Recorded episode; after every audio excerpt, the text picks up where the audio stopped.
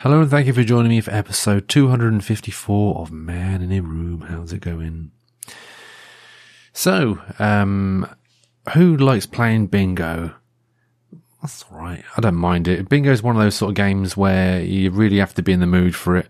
For those of you who don't know what bingo is, how, um, you get this little game card of random numbers and then a bunch of random numbers between one and 90 get called out and then the first person to uh, get like a so many numbers wins the prize, and then like the person who ever gets a full house, like the, a full house is um basically like uh you know that's the, that's the big prize, and uh, it's quite a simple game really.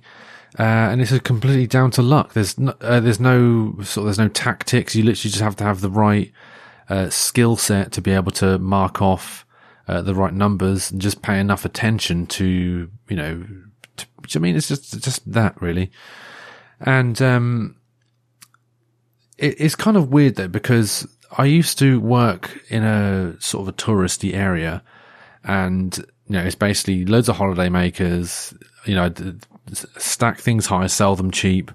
There's loads of arcades and amusements around and there was this bingo hall, uh, that was open um, you should just walk in and then you can just, if you time it right, there'd be a guy there calling out the numbers, oh, legs 11 and all that kind of stuff. Or, you know, like, um, oh, 69. Nice. I mean, there are other bingo calls that are there, but I'm not going to say them because they'd get you cancelled now. But, you know, you'd have this dude there, he'd be sitting there reading out the numbers and, you know, you just go in and out. You, you don't have to sort of have, uh, you know, any sort of skill with it. And they used to have these actual machines rather than having tickets. You'd put the money in and then they'd say, right, so this, this person, this terminal is now being used. And they'd have like all lights on it and sounds. And it was actually really, really cool. However, as the years have gone on, that has become antiquated and it's quite sad because it turns out that that bingo hall just around the corner from where I used to work is closing down after 45 years. And, you know, it is sad because it's literally a, part of like seaside history, really. Um, but at the same time, it, it's just so dated and it's, it's just sad because that's just what happens. You see, that's what happens when you put all your eggs in one basket. Um, although having said that, 45 years is a heck of a long time. I mean, I think the average working life is 50 years. I think the average, like from when you start to when you end. Obviously, if you start younger, it's going to be longer. Uh, I've only got like another 28 years to go in, uh, in working. So that's not too bad.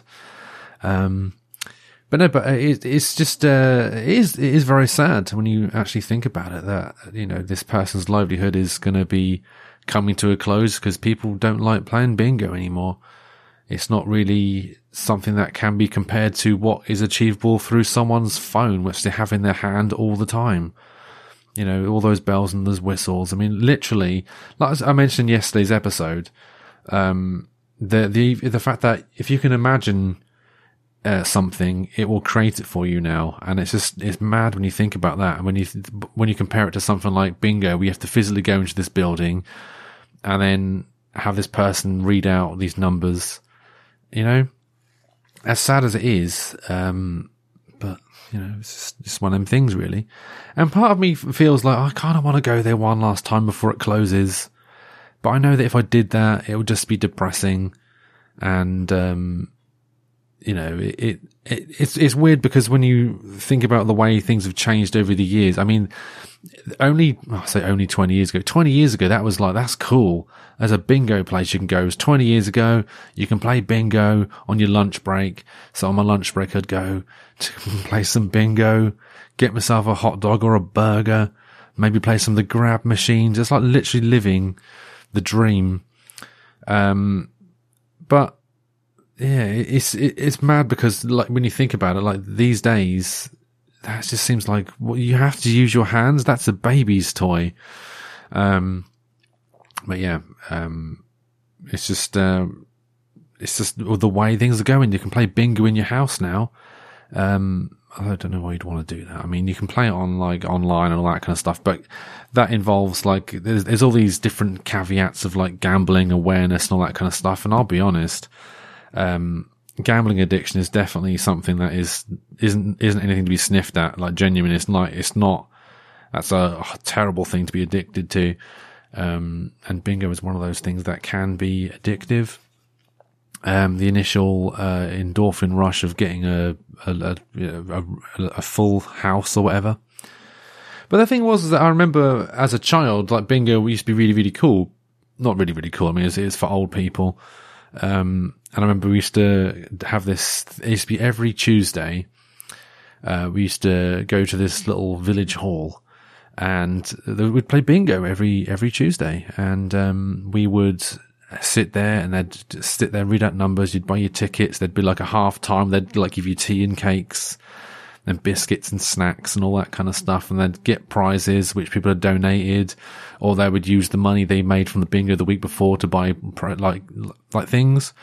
And actually, um, one time, I, no, you'd, you'd like win like a tin of something, like a tin of peas or whatever.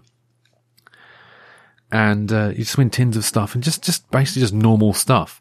And as I was saying, I, I remember I actually won this cafetiere I won this cafetiere that came with uh, like different coffee cups and all those bits and pieces with it.